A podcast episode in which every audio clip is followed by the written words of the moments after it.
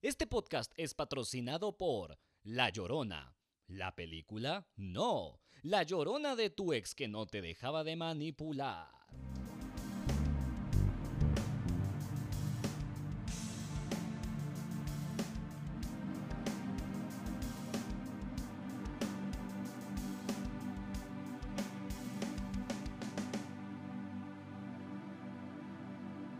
Sean bienvenidos ustedes, por favor, al segundo episodio de Seriopedo, mejorando la producción más rápido de lo que se vino tu novio ayer cuando le hiciste el helicóptero. Yo soy Oliver España y estoy muy contento de estar con ustedes una vez más eh, en este podcast tan popular ya, eh, número uno en el norte de Sudán. ¿Con qué quería empezar hablando? Quería empezar hablando acerca de las películas de miedo. Las películas, vamos, vamos un poquito atrás. Vamos un paso atrás, las películas, el cine. ¿Por qué quiero hablar del séptimo arte? Pues porque ustedes se cagan mucho en él, la verdad. Eh, se cagan mucho en el séptimo arte más de lo que se cagan para cualquier otro tipo de arte. Pero es que se esfuerzan. Yo no sé qué es lo que tiene el cine. Yo no sé qué es lo que tiene este séptimo arte que hace que todos nos volvamos pendejos. Y me incluyo, me incluyo.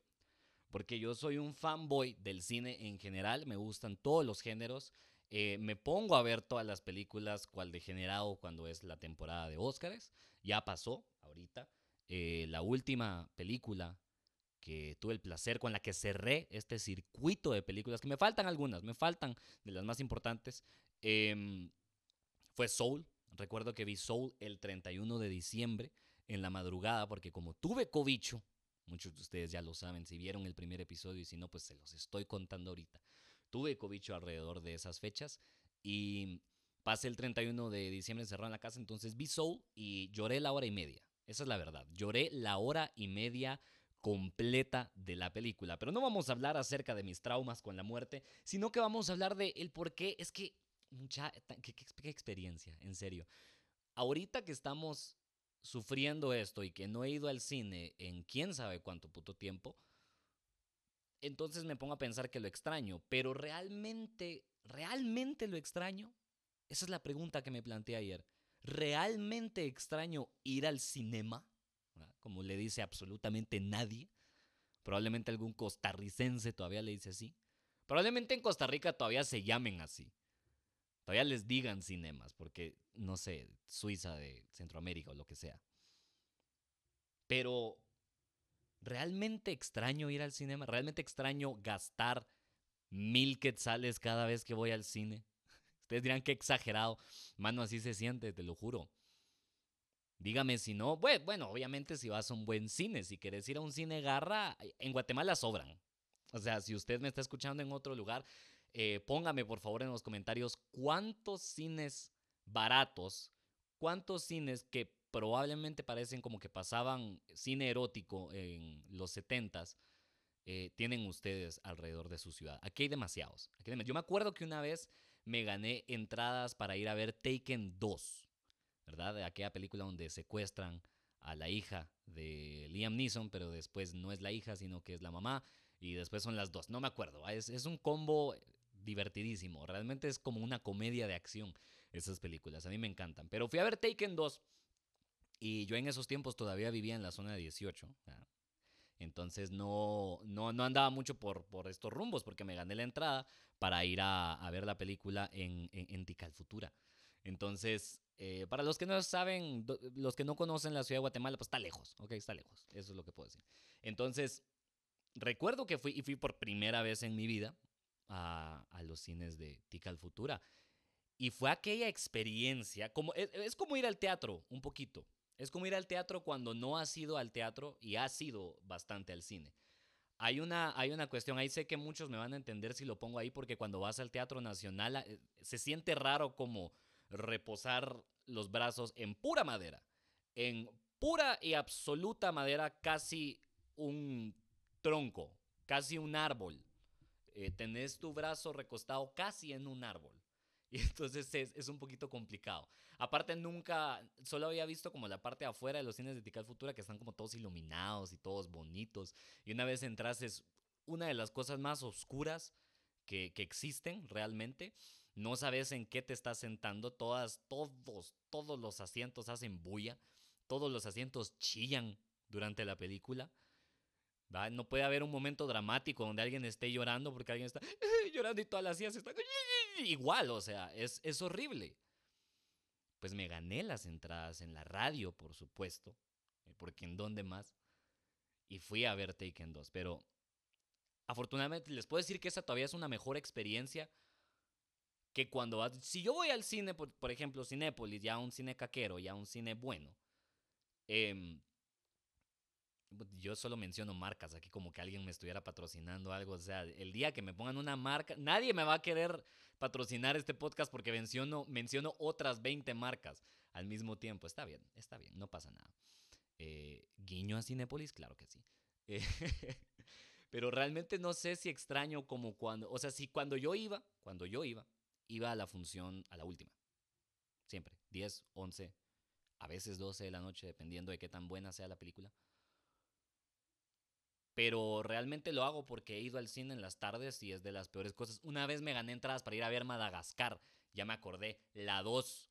La dos de Madagascar fui a ver y nunca en la vida he tenido una peor experiencia que viendo. Yo sabía que iba a hablar de este tema. No, no estaba preparado para hablar de esto, pero sí sabía que iba a terminar hablando, eh, que se me iba a terminar ocurriendo y recordando ese momento, porque esa es la peor película que he ido a ver en la vida, y fue también en el cine de Tikal Futura. Deja que fue eso, yo fui porque dije, bueno, Taken estuvo alegre, me la disfruté, iba solo, pero llegué a Madagascar y había una como, como piñata de niño de cuatro años, así, todo el, todos, todos los niños habían, todos los niños de Guatemala se habían ganado una entrada, básicamente, fue como que, no sé, el, el, el hada de los dientes les dejó tickets del Cinépolis, no sé qué putas estoy hablando, algo. El punto es que habían demasiados niños, demasiados niños, demasiadas mamás preocupadas, más por sus hijos que porque los demás adultos viéramos la película eh, en paz.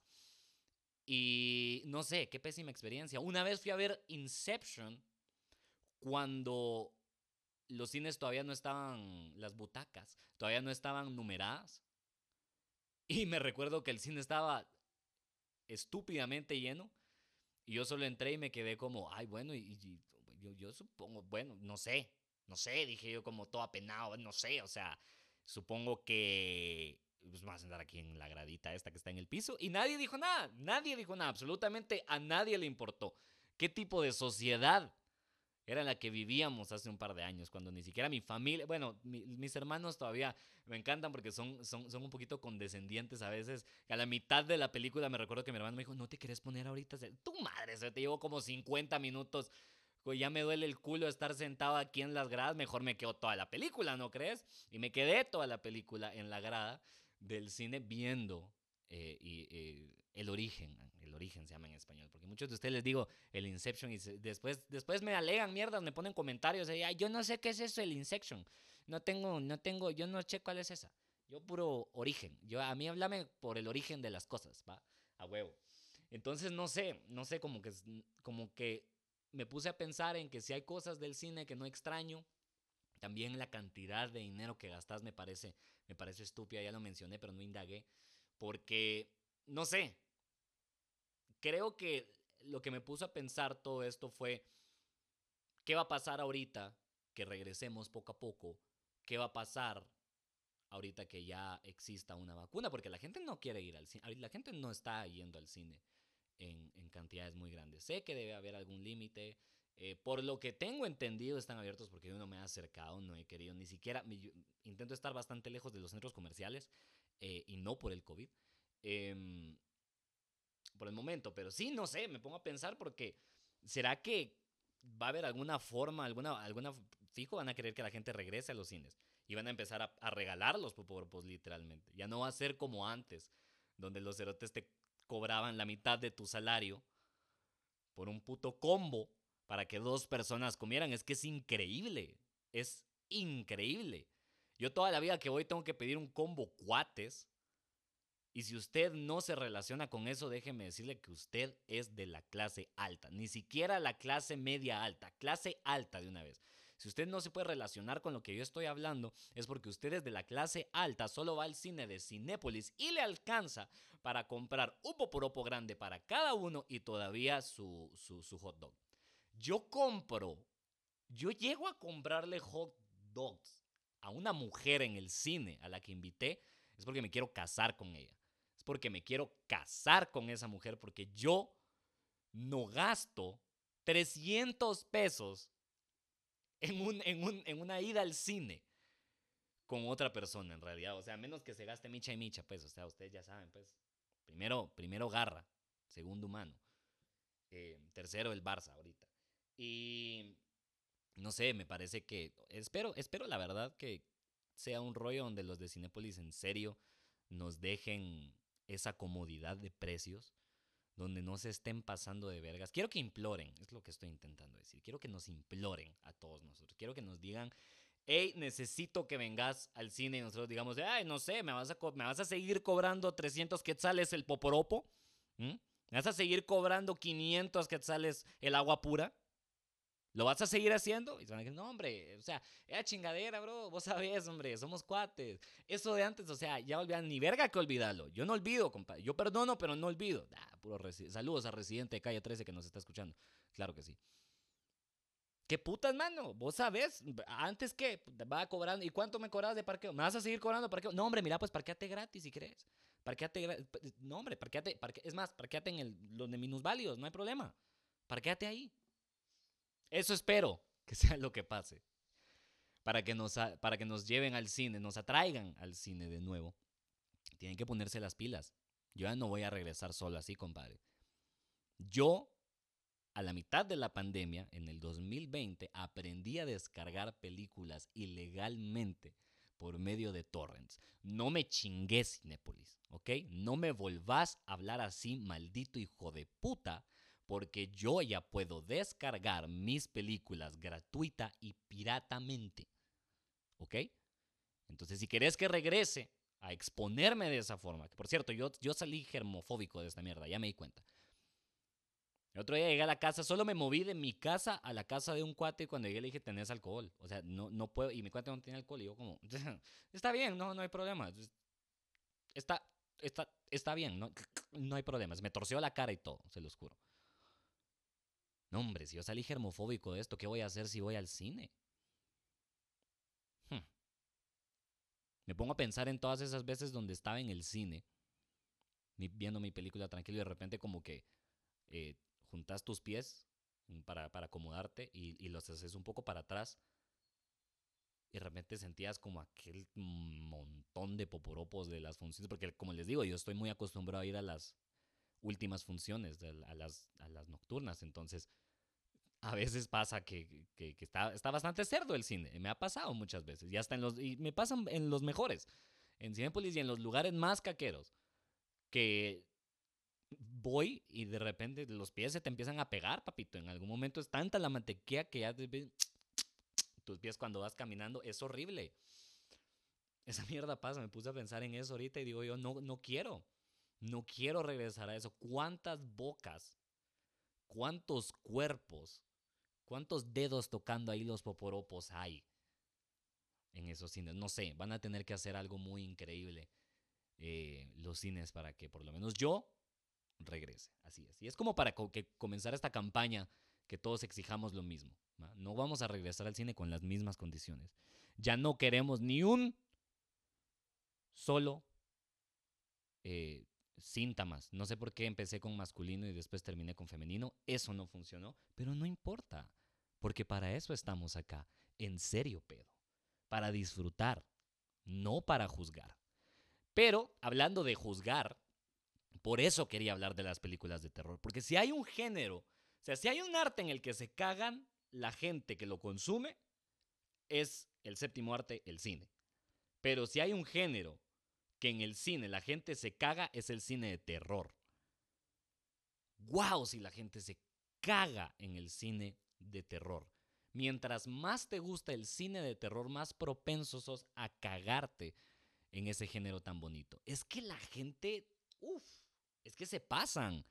De verdad que se pasan. Primero, quiero hablar como de la diferencia que hay entre las películas de terror psicológico y las películas de terror que nos venden ahora. Porque las películas de terror, primero que nada, comienzan a agarrar un montón de auge, eh, empiezan a volverse muy famosas y buenas a mediados de los ochenta, considero yo, porque no estaba vivo, la verdad, en ese tiempo como para saber realmente, pero vi un documental una vez y eso es lo que sé. Entonces sí, las películas slashers como Viernes trece, como eh, las de Freddy Krueger, que sí me sé el nombre en inglés, pero me voy a ver demasiado mamón diciendo A Nightmare on Elm Street, entonces no lo voy a decir.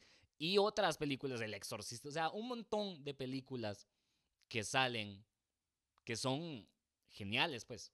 Yo sé que El Exorcista no es slasher, por ejemplo, no, no, no debí meterla ahí en ese ejemplo, pero o sea, son películas muy buenas que se hacían y que, y que era un cine diferente a todo lo anterior que se había visto. Pero ¿qué pasa? Ahora han evolucionado de eso a pura película estúpida y, y siempre se van como por tendencias. Ahorita siento que la última tendencia ha sido demonios. Desde que vino Actividad Paranormal, y esa la comenzó Actividad Paranormal, que en su momento a mí me gustó, me pareció una muy buena película, porque si usted no lo sabe, Actividad Paranormal es una película que se grabó la primera con un iPhone, entonces me pareció muy buena y me pareció que era mejor que otras películas que estaban saliendo eh, sobre terror, porque yo las miro todas, la verdad es que me encanta el terror y por eso es que las veo, pero ahora se han convertido en esta, que la Ouija, que el, que el, el, el coco, que las de la monja, la Anabel, qué putas, ya le estamos poniendo nombres de chavas a las películas para dar miedo. ¿Qué es eso? O sea, ya estamos, ¿qué, qué, qué viene después? La Karen, así, puta madre, te recuerda que a tu ex loca y vos decís, no hombre, ¿por qué? Esto no puede seguir pasando. Afortunadamente han venido las nuevas películas de, de terror, de terror psicológico, que si usted es fan mío y me ha seguido, por lo menos en los últimos dos años, ya escuchó algún otro podcast donde ya hablé de ellas, por lo cual no lo voy a hacer ahorita. Sino que voy a hablar de, de, de esto, de cómo me, cómo me emputa que la gente compare una película con otra. Me, me caga que la gente piense que La Monja es del mismo universo que Midsommar, por ejemplo. Me, me, me defeca la existencia, somato la verga en chayes, cuando la gente piensa que son los mismos estilos de película. Me caga de que después la gente te dice así como, ay, mira, miremos una película de terror, que siempre es que son los que más chingan, son los que más chingan que miren una película de terror, pero de repente pasa algo de miedo y se tapan los ojos. Ustedes se deberían morir. Ustedes que se tapan los ojos cuando pasa algo de miedo, después de que pidieron ver una película de miedo, tienen un lugar muy feo reservado en el infierno. Así es, lo dije, lo dije de una vez. No se tapen los, no pidan ver una película de terror si se van a tapar los putos ojos cuando, cuando el terror comience. ¿Qué les pasa? No hagan eso, no hagan preguntas, no hablen durante, no hablen durante ninguna película en el mundo, nunca hablen, solo no hablen, háganse show. Yo no entiendo por qué la gente no puede entender eso. Obviamente voy a, voy a, voy a calmar mis, mis humos un momento y voy a hablar de la excepción de la regla. De repente yo invito a alguien a mi casa, Eh, a mi cuarto para coger, pero hay que poner una excusa, entonces hay que ver una película o algo por el estilo. Y es esa situación, entonces yo creo que sí es como mejor ver una película, por ejemplo, mala o una película muy graciosa y poder como comentar sobre ella. Vale verga, pero si vas a ver una película seria, si querés ver cualquier película seria, hacete show. No hagas preguntas, no comentes, no preguntes dónde has visto ese actor. ¿Dónde, dónde es que? Es que yo sé que su cara... No, hombre, no, no, no, es que yo sé que... No, hombre, yo sé que ese cuate sale en la de... ¿Cuál fue la que...? Ay, ¿dónde está el muerto? ¿Dónde está el, el muerto y la, y, la, y la colocha? Y se enamora, pero está muerto. Pero ¡es el mismo! ¡Es el mismo! ¿Cómo que, cómo que no es el, es el mismo? Es el mismito. Háganse show. Por favor, no sigan. No se levanten, no, no se levanten a media película a taparle a la gente. No saquen su teléfono, respeten el cine, maldita sea, es lo que estoy intentando decir, pero me estoy saliendo demasiado del tema. El punto es que no, que, que, que, que no pueden empezar, no pueden ver un, un cierto género de películas de terror si no van a aprender o no les va a gustar, si no se van a meter en el rollo, pues. Porque después hay gente que dice, ay, fanático de las películas de terror y no ha visto una mierda. Y, y, y, y se ponen a hablar. Ay, es que mis películas favoritas son las de terror. ¿Y cuáles te gustan? Ah, las visto las del Conjuro. Come mierda, por favor. Que también, otra aclaración. La primera del Conjuro es buenísima. Es una buena película. Es una gran película. No me malentiendan. Pero la dos es una completa basura. La película, la segunda del Conjuro, yo no entiendo cómo la gente... Cómo, no entiendo con qué cara los cerotes le pusieron el Conjuro dos. Cómo, le, cómo decidieron arruinar su propio nombre poniéndole después ese número dos. O sea, yo no me acuerdo nada de la segunda película del Conjuro más que el final pura verga, cuando el cuate casi se muere, pero no se muere. O es ella la que se iba a morir y está como... desde el segundo nivel agarrada y, hay, y el árbol está vivo. No sé. ¿El árbol está vivo? Creo que me acuerdo que el árbol está vivo. O sea, puta, Groot hace un pequeño cameo en la segunda del Conjuro. ¡Qué porquería!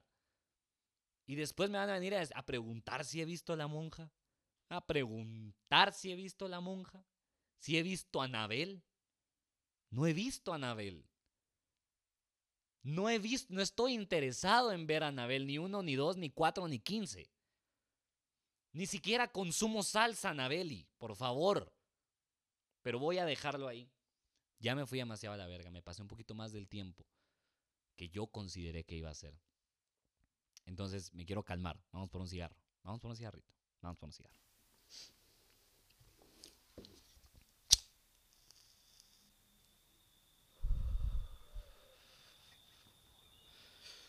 Pues yo esta semana decidí preguntarte acerca de qué te motiva, qué te motiva, qué te mantiene motivado, porque realmente pienso que es muy difícil motivarse, especialmente durante todo el transcurso del año pasado.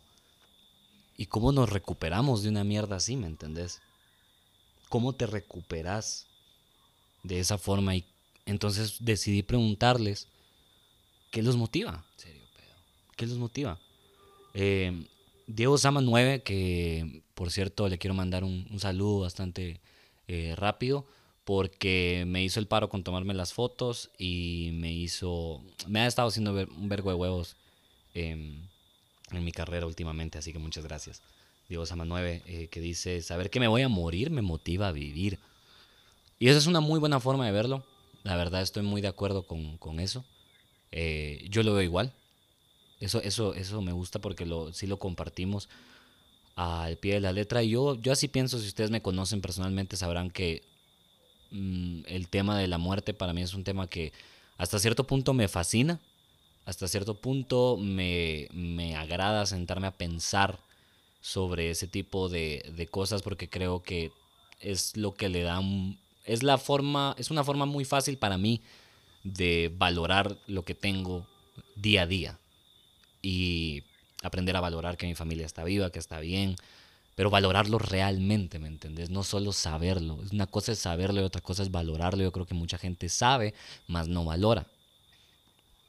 Entonces, nada, creo que tomar en cuenta la seriedad de esta vida y lo triste Que, que es la tragedia, que es la vida y la muerte,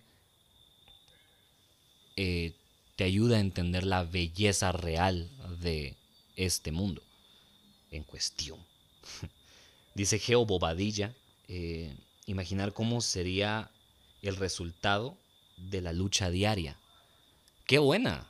¡Qué buena! También es una forma muy buena de verlo, porque creo que me ha pasado, especialmente cuando tengo bajones, porque yo tengo muchos bajones emocionales, y cuando tengo bajón me pongo a pensar, ¿qué pasa si hoy que tengo bajón me pongo a trabajar? Me pongo a, a, a producir. Esto lo voy a tirar muy rápido, me gustaría, porque me gustaría indagar más adelante en este tema, pero cuando yo hice el video de Santiago, que muchos de ustedes probablemente me conocen o tal vez me están escuchando en ese momento por... Eh, yo estaba muy triste, estaba bien destruido en ese momento. Cuando empecé a hacer, cuando empecé a regresar el año pasado mis videos de YouTube, fue cuando peor me estaba sintiendo como persona. Y eso es a raíz de muchas cosas personales, ¿verdad? Pero sí me, sí me, sí me sentí muy eh, bien después de todo ese tema, porque me ayudó mucho a entender que imaginar el, el, el qué puede traerme. Nunca había pensado yo que ese video se volviera tan viral como se volvió y que saliera en los lugares donde salió. Me, me gustó tanto, me, me pareció muy gratificante, y después de eso dejé hacerlo porque cada vez que hago algo bien me convierto en un rockstar y pienso que ya no necesito hacer nada más en la vida, pero eso es otro tema. Rodas Isabela dice, va a sonar extraño, pero lo que más me motiva soy yo, de mi capacidad a no rendirme. No, no, no, no suena nada raro. Amor propio se está promoviendo mucho y es completamente positivo y sano para la mara. Eh, no al cien por ciento, eh, porque hay una línea donde pasas y puedes llegar a ser egoísta, igual otro tema para otro día, pero sí, eh, pensar en, en, en tus capacidades, creer en vos mismo es bien importante, para, es muy importante para entender lo que podés llegar a ser, y creo que hasta te puede llegar a, a, a ayudar. Te puede ayudar en encontrar tu propósito y pensar en el... En, en, no, no sé dónde está la conexión entre pensar en tus capacidades y no rendirte. Creo que son dos cosas diferente, diferentes, la, especialmente la última parte de, de no rendirte. Pero, pero está bien, realmente está bien. Dice Dani Archila, a quien yo no conozco, quiero aclarar bastante rápido. Son mentiras, Dani. Saludos. Eh, que disfruto muchísimo lo que hago, que encontré algo que en serio es talega en mi vida. Me encanta, me encanta el uso de la palabra talega en este comentario. Porque sí, realmente cuando encontrás algo que te guía en tu vida, sí se siente muy talega. Yo cambié, yo cambié. Yo el día que encontré el stand-up, cambié mi personalidad. Eh, cambié de actitud todos los días a partir del día que yo, que yo descubrí el stand-up. Perdón, que yo me subí realmente a presentar stand-up, no volví a ser el mismo tipo. No volví a pensar igual acerca de nada. Toda mi vida dio un giro totalmente inesperado. Entonces, sí, te entiendo mucho. Y qué bueno que eso te motive. Ser alguien en la vida, dice Christopher quince. Ser alguien en la vida... Sí, sí, es, es pensar a futuro, a vos es pensar en quién quiero llegar a ser yo, quiero ser, no sé, abogado, eh, cuáles son las cosas que tengo que hacer, qué es lo que, cuáles son los pasos, ¿no? Saber tus metas es muy importante también. Jackie Chinchilla dice pisto y sexo, comadre, por eso usted es comadre, mire, por eso usted es comadre, por eso usted le llega a escucharme y a mí me llega a leerle. Pisto y sexo, para eso venimos, comadre. Le faltó rock and roll, pero supongo que usted lo quiere cambiar por reggaetón o algo por el estilo, lo que sea que esté de moda. Que está bien, no hay nada malo con eso. Un tal Rob dice, me motiva mucho cuando alguien duda de algo, cómo comprobar que se equivocan. Pura mentalidad de C R siete, papá. Esa es la mentalidad del C R siete. Sí, los voy a callar a todos. Me gusta. Gaby Rivera dice cagar. Saludos hasta El Salvador. Sí, cagar es rico. Eh, y Dafod-Il, Dafod-Il dice, demostrarme a mí mismo que no era cierto lo que me dijeron que era y que podía ser. ¿Y qué podía hacer? Eso lo decido yo. Sí, efectivamente, cada quien decide qué putas vamos a hacer. Lo importante es, primero, pensarlo seriamente eh, y después enfocarte realmente en lo que vas a hacer y que vos mismo seas tu motivación. Yo creo, yo creo que me quedo bastante con lo que dice eh, Isabela Rodas, que, que uno mismo se debe aprender a motivarse. Tal vez, o sea, está muy bien usar cualquier otra cosa de motivación, pero hay que aprender a tener ese porcentaje de venir y decir, yo, yo puedo, permitime, yo lo hago. Vamos para adentro, me estoy cagando el frío. Quiero recordarles que en Guatemala hay comedia. Así es, en Guatemala hay stand-up y este sábado veinte de febrero se va a celebrar el Comedia Capital junto a Comedia con Banquito, la versión alternativa de La Molotera, el Festival La Molotera que se hizo el año pasado con artista internacional y nacional. Este año solo vamos a tener artistas nacionales, un cupo limitado en Trovallás, Zona cuatro, este sábado veinte de febrero. Y en Guatemala también hay podcast, así que hoy les quería recomendar un par. En este momento ustedes pueden ir a escuchar a Goma Moral con Roberto Rímola y David Leco, y también pueden escuchar Absurdismo Podcast con Darwin Oaxaca y Lester Morales. Insane Facts también es un proyecto en el que está trabajando Juancho Carbono y Dani E. Los Gemidos de tu Madre con Wally Godínez y Oliver España. Y por supuesto el podcast que trabajamos con Venado, Wally Godínez y Oliver España, La Cueva de los Venado. Gracias por escucharme. Continuamos con la programación habitual. Claro que sí. Ay, mira, un trago. De la nada apareció un trago. Qué bonito. Tengo un trago, señores, porque... por la historia que les estoy a punto de contar. Quiero aclarar, antes de comenzar esta historia, que todavía me pueden verguear en mi casa por contar esto, y sería total y completamente válido. Mm. Recibiría la vergueada a gusto, porque sé que la merezco. No tengo otra forma de contárselas, realmente se lo voy a entrar. Eh, pues resulta que yo tenía catorce años, para que sepan, para que tengan el contexto en toda la historia. Yo tenía catorce años y estaba en la tienda con mis amigos que fumaban marihuana en ese entonces. Porque eso es lo que haces cuando tenés catorce años y es un viernes en la tarde. No sé por qué era viernes, no sé por qué estábamos en, no estábamos en el colegio, tal vez eran vacaciones. Y ese día era el cumpleaños de uno de, de, de mis amigos marihuanos de la zona dieciocho. Y no vamos a usar nombres. Creo que no vamos a usar nombres. Entonces eh, le voy a decir Mauricio. ¿Va? Mauricio, me parece. Me parece un buen nombre. Es un nombre bastante lejano al nombre real. Pues entonces mi amigo Mauricio estaba cumpliendo... el Mauri. Les voy a poner todos a nombre, nombres de Cayalá. En vez del nombre normal, les voy a usar un nombre de Cayalá, a excepción de un personaje que más adelante eh, les voy a contar de. Entonces, resulta que era el cumpleaños de mi amigo Mauricio y ese día, en la noche, queríamos hacer una fiesta. Entonces la estábamos planeando realmente en la tarde, como al mediodía realmente, fumando marihuana, por supuesto, en la tienda de la colonia, a la par de la tienda de la colonia. Entonces lo estábamos planeando y yo era un niño de catorce años que solo quería encajar. Por eso andaba en, en, en esos grupos, porque yo realmente me, tar- me tardé mucho para entender que yo realmente no pertenecía a ningún grupo, más que el de comediantes, porque todos somos gente extraña.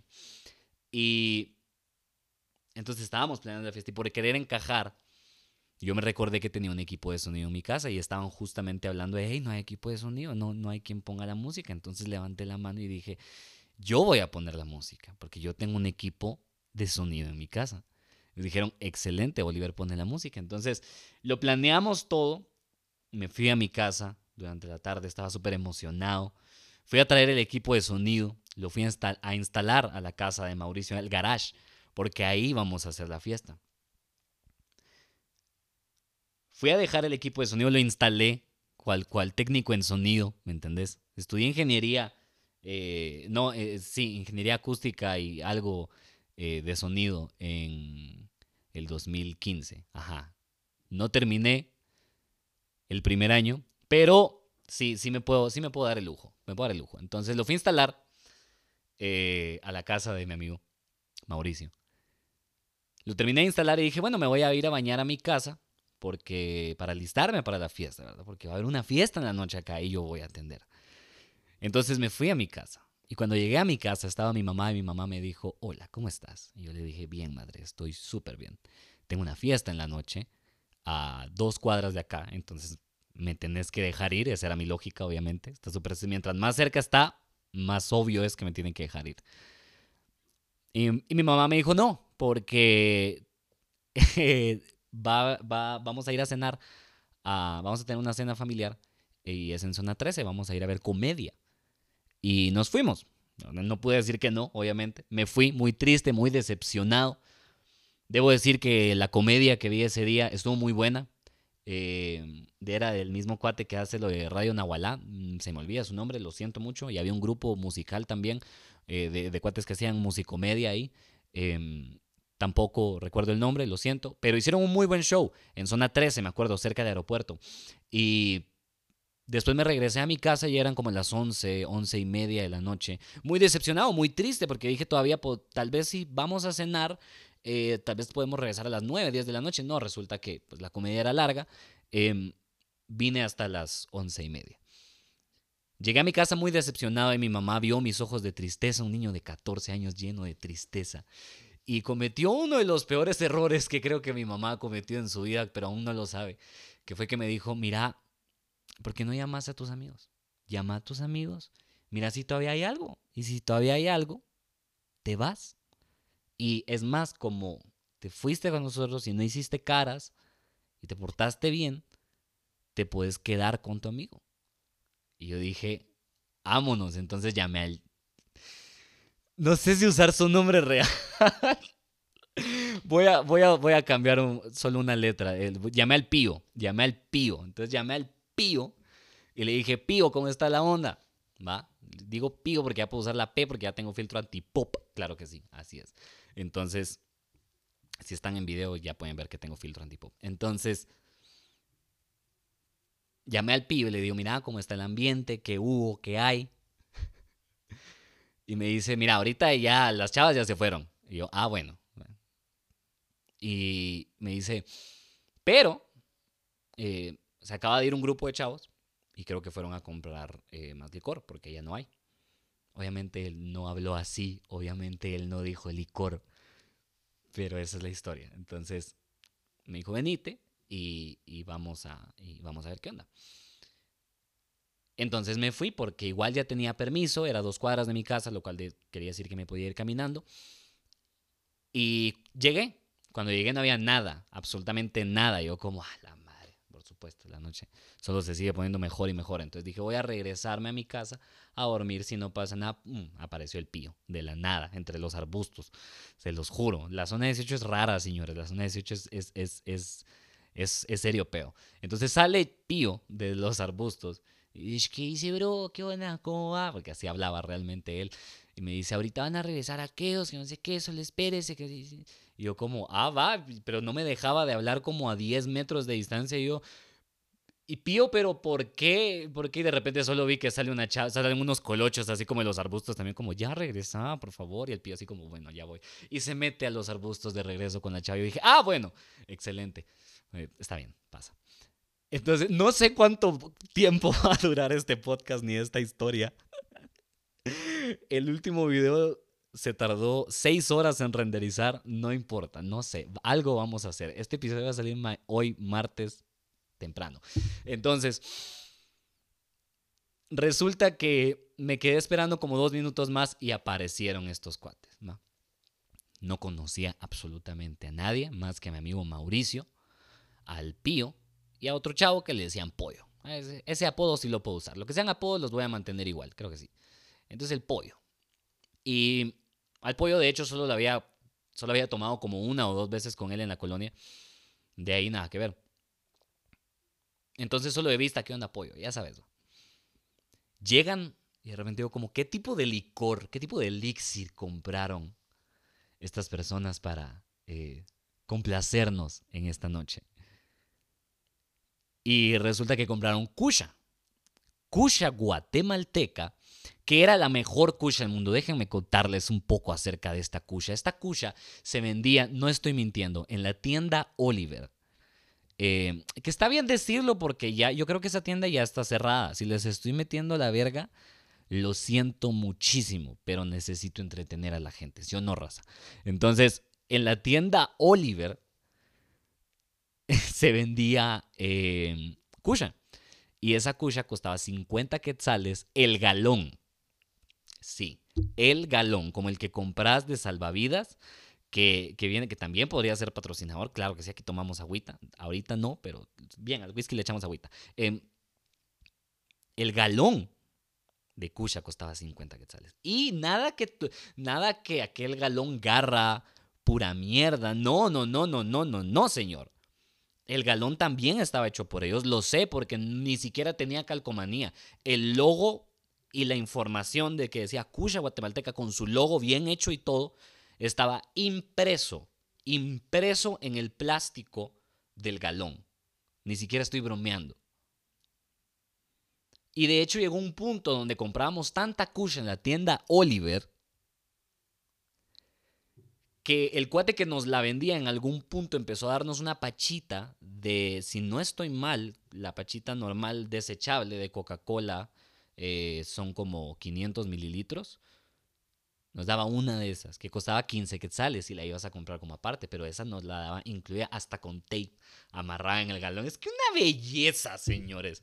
Una belleza. Si usted está en, si ustedes, si usted vive en zona dieciséis y está escuchando este podcast, usted está tan confundido en estos momentos. Yo sé que está tan confundido en tantos niveles. Es ridículo, es ridículo, yo lo sé, pero así era la cosa. Entonces, Eh, fuimos, te, llevaron como cinco o seis galones de Cucha, no tengo idea. Yo dije, bueno, vamos a tomar Cucha, quiere decir que me voy a poner bastante ebrio, quiere decir que fijo me voy a quedar en la casa de este mi cuate, ¿va? Me, fijo me voy a quedar en la casa de este mi cuate. Entonces, de repente dije como que con qué lo van a mezclar, solo espero que lo hayan traído como algo. ¡No! No, Big Cola, claro que sí. ¿Qué, qué tan? No, no, no me va a patrocinar después lo que va a decir. Pero Big Cola tibia, mano. Big Cola tibia. Entonces sacan una olla de tamales, como si no se pudiera poner peor la mierda. Sacan una olla de tamales de aquellas grandotas que solo usa tu mamá una vez al año, eh, y, la, y la ponen ahí y empiezan a tirar la Big Cola y la Cucha al mismo tiempo. Tibio todo, tibio. No, nadie compró hielo. No hay tiempo ni espacio para hielo cuando vivís en la zona dieciocho, por supuesto. Entonces solo echaron todas las mierdas en la cubeta y vos pasabas con tu vasito de duro port, por supuesto. Nada que plástico, por favor, de duro port. Agarrando así tu, tu, tu guarito, ¿va? Y, te, y después te lo ibas tomando. La Cucha, para los que no la han tomado, sabe a tal vez fresco de melocotón. No sé qué otro fresco tiene menos sabor, pero yo le diría que es como fresco de melocotón, porque tiene un saborcito, pero no. Y no puedes decir como exactamente a qué es, pero ese es el problema, porque no se siente. Y entonces te pega aquel putazo que no te das cuenta y la, y la gente se pone estúpida con eso, porque tampoco es como en la cerveza, que te pone tarado e idiota y, y, y no puedes como, como que perder. No. Yo siento que la Cucha te pone al filo, pero te pone agresivo por lo mismo. Estás al filo, es casi como cocaína líquida, te lo juro, esa mierda. Es increíble la Cucha. No que he probado la cocaína, pues por favor, gente, gente, ya me quemé, maldita sea. Ya, ya no importa. Aquí lo que importa es que, nos, es que es serio pedo y nos la estamos pasando bien. Entonces, viene este cuate. Eh... Perdón, perdón, me distraje en mi momento. Pero entonces nos, eh, te pone muy agresivo y yo me recuerdo que después de ese momento en el que estábamos afuera de la casa de Mauricio, dijeron, bueno, vamos a irnos eh, porque ya no podemos estar aquí afuera. Esta es cuadra eh, donde vive mucha gente, vámonos a otro espacio. Se, nos fuimos a otro espacio donde había mucho arbusto, había eh, unas gradas por ahí y era un espacio bastante abierto, pero que todavía habían casas cercas. Y especialmente yo recuerdo mucho de vivir en esa, en, en, en esa colonia, que la gente que vivía alrededor de ese sector era bastante basura. Eran de escuchar así a dos gatos cogiendo y llamar a la policía, ¿me entendés? Ese tipo de personas eran. Entonces estábamos ahí y llegó la primer patrulla, obviamente. El party estaba buenísimo, todos estábamos tomando Cucha del, del, del recipiente este de tamales, todos alegres, tranquilos, eh, y, de, y de repente llegó la policía por primera vez, y se bajó la policía y nos dijo, bueno, eh, bueno jóvenes, eh, ya saben, están haciendo mucho ruido, ya llamaron, eh, nos vamos a ir, nos vamos a retirar, que no sé qué, ¡uh! Se fueron. Va, eh, segunda vez llegó la policía, llegó, llegaron dos patrullas, eh, porque éramos un grupo muy grande, probablemente alrededor de treinta personas, todos hombres. Creo que después llegaron un par de mujeres. A ese punto les digo que ya, ya empiezo a perder un poquito lo que es la noción de todo. Y llega la segunda patrulla, nos llegan a hablar, nos llegan a decir, miren, por favor, les encargo que despejen el área. Y, todo, y ahí entonces ya alguien empieza a responder como, no, pero ¿por qué, jefe? ¿Por qué nos tenemos que ir, hombre? Aquí la estamos pasando bien alegre, hombre. Y Apoli, no, sí, pero ustedes tienen que ir, jóvenes, porque usted sabe que yo solo estoy, solo estoy haciendo mi trabajo, porque todavía eran solo como cuatro y todavía le estaban hablando contra treinta, ¿verdad? Dices, no, hombre, mira pues, mira pues, vamos a quedar otro rato acá, hombre, no sé qué, mira pues. Yo sí, pero había un tipo que estaba hablando en serio como que, como que controlaba, como que era el jefe de, la, de, de todo. No de la colonia, de la zona dieciocho, así como, como el, no sé, alguien está hablando como si mandara en ese lugar. Y yo como, ¿quién es ese señor? Realmente era un señor, no lo, no, no lo conocía. Y entonces resulta que... resulta que entonces viene, viene el, el, el chavo y le dice al, al policía que no, que nos queremos quedar aquí. La patrulla se va, ¡uy! Segunda vez. A la tercera vez... Yo no les voy a mentir, yo les estoy contando esto como yo lo recuerdo. Yo estaba viendo hacia el fondo, donde estaban las gradas que les dije, y los arbustos, y ahí estaba bastante oscuro. Ahí estaban orinando la mayoría de hombres, por supuesto, porque ahí estábamos haciendo. Porque eso es lo que haces cuando sos un hombre, estás chupando en la calle, orinas en la calle. Y por eso hay que dejarlo hacer. Que esa es la moraleja de todo, ¿eh? No, no, la moraleja no es otra. Y... solo vi que en la mera oscuridad empezaron a salir aquellos cuerpos con pistolas. Y yo como, ¿qué, qué está pasando? ¿Qué es eso? ¿Estoy alucinando por la cucha? ¿Será que esta es cucha guatemalteca psicodélica? ¿Qué verga se está pasando? Y de repente, no. Cuatro patrullas de un solo. Cuatro patrullas y gente ahí que, que, que viene a pie de negro, apuntando con armas. O sea, del segundo al tercero hubo un escalón tan grande como que llegó la mitad de los policías que estaban en la zona uno, en el centro, y, y, y llegaron ahí con nosotros, no sé. Pero de repente había una cantidad estúpida de policías. Y nos dijeron, bueno, compadres, hoy sí. ¡Cuento cinco! ¿Te imaginas? Y todos volamos a la verga como cucarachas cuando prendes la luz. Se fueron todos. Todos, todos, todos nos fuimos a la verga. Yo andaba a pie, entonces recuerdo que en ese momento dije, Mauricio, Mauricio, ¿dónde está Mauricio? Tengo que ir a la mierda, Mauricio, vámonos caminando, vámonos a la casa. Mauricio estaba dormido desde hace como tres horas.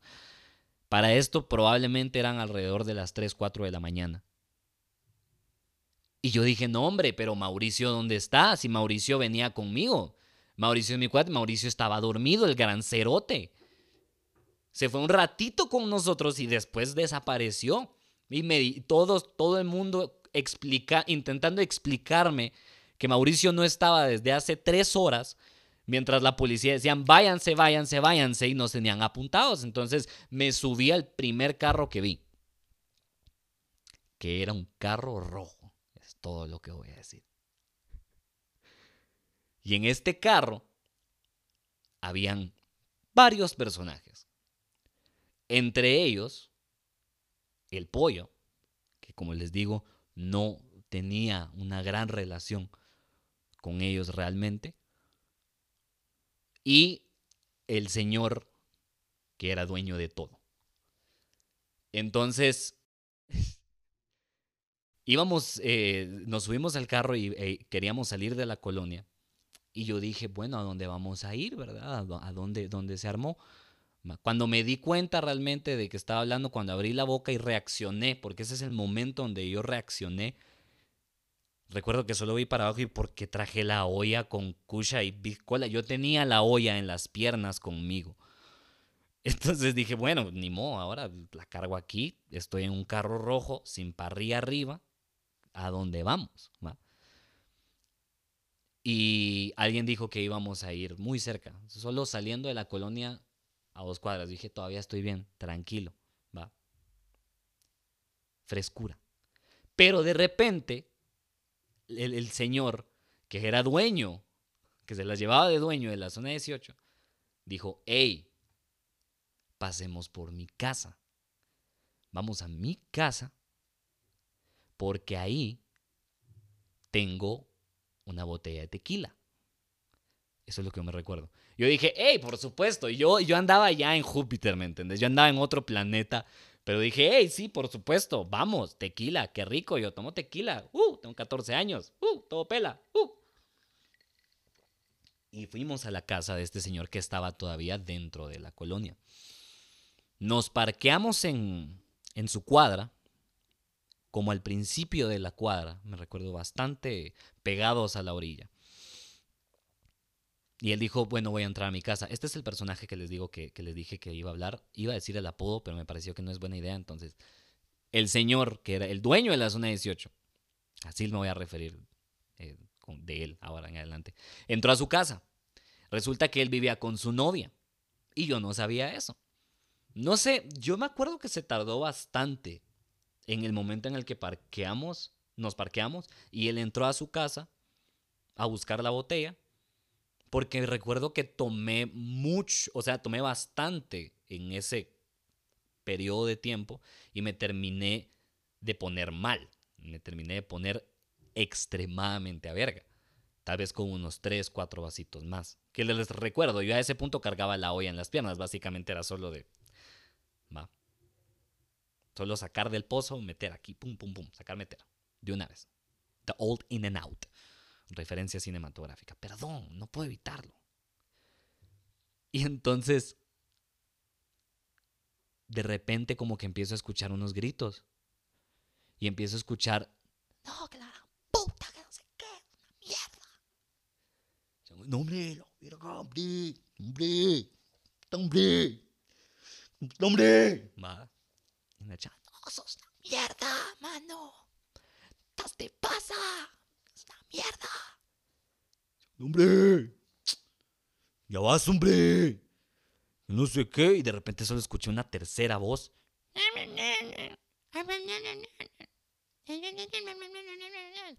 Y cada vez la escuchaba como más claramente esa tercera voz. Más y más y más. Hasta que de repente vi que la mamá de la esposa del dueño de la zona dieciocho vivía con ellos también.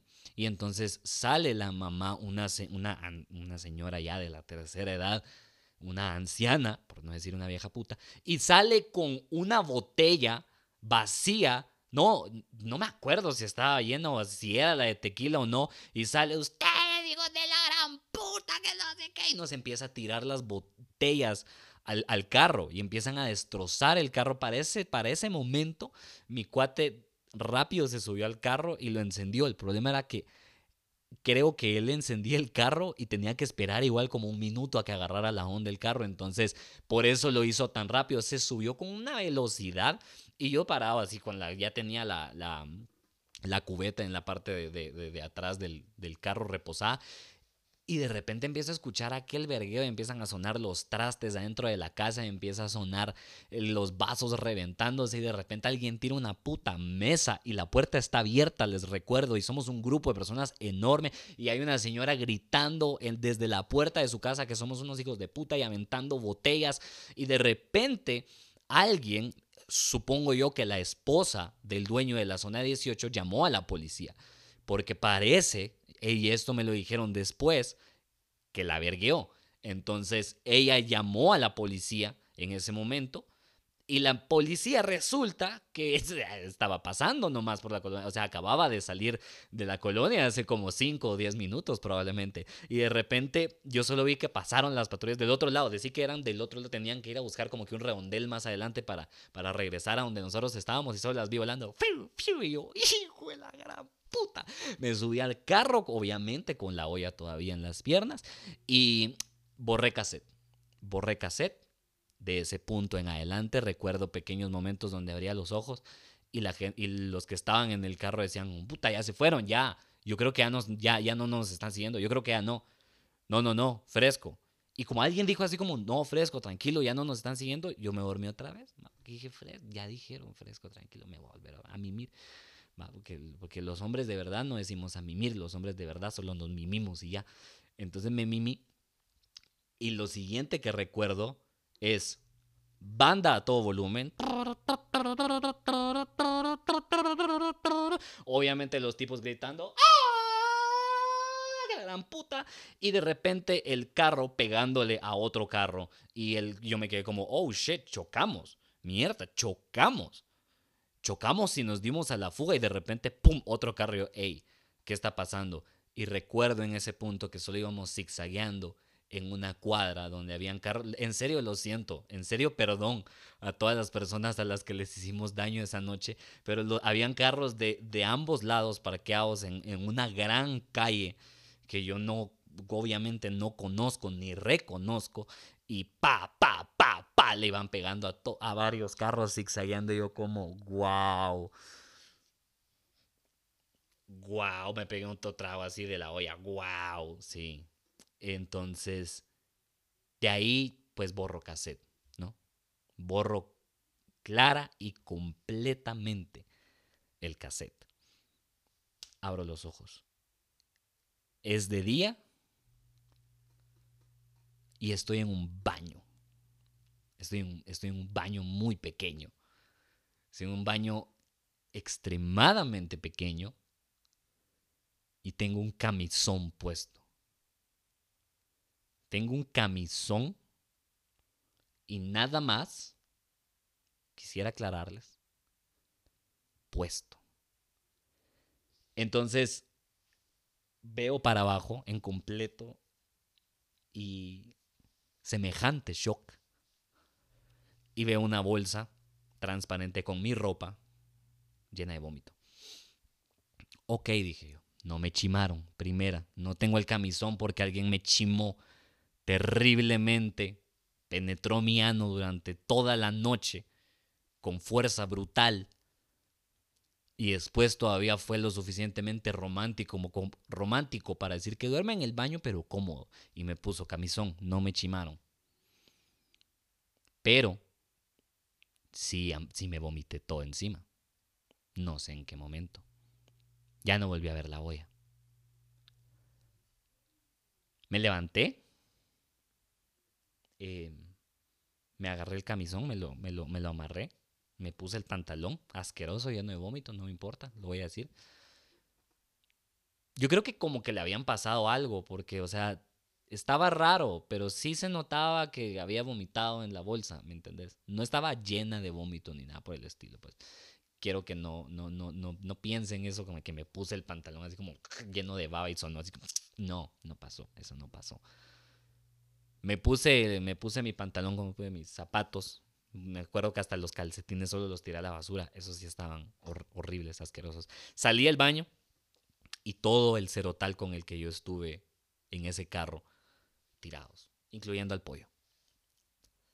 Entonces, y obviamente el, du- el dueño de la zona dieciocho pues se quedó en su casa, ¿no?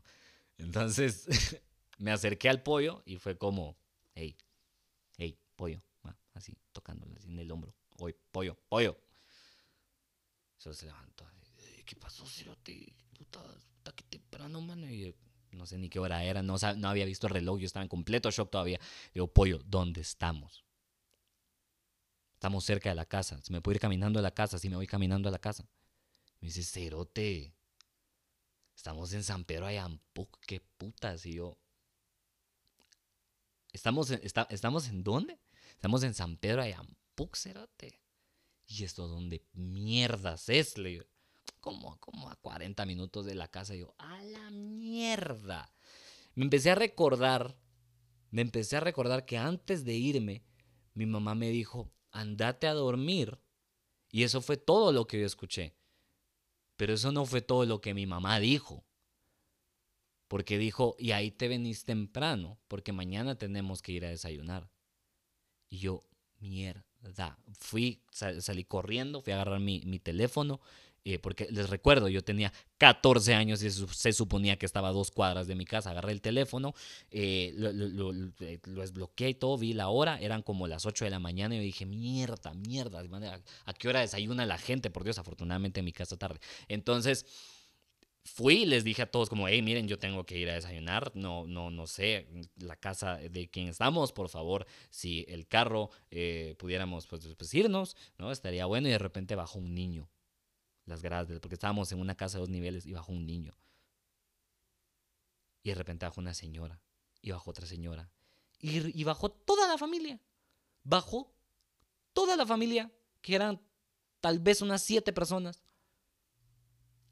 y nos vieron a todo el montón de bolos asquerosos apestando a cucha y a vómito.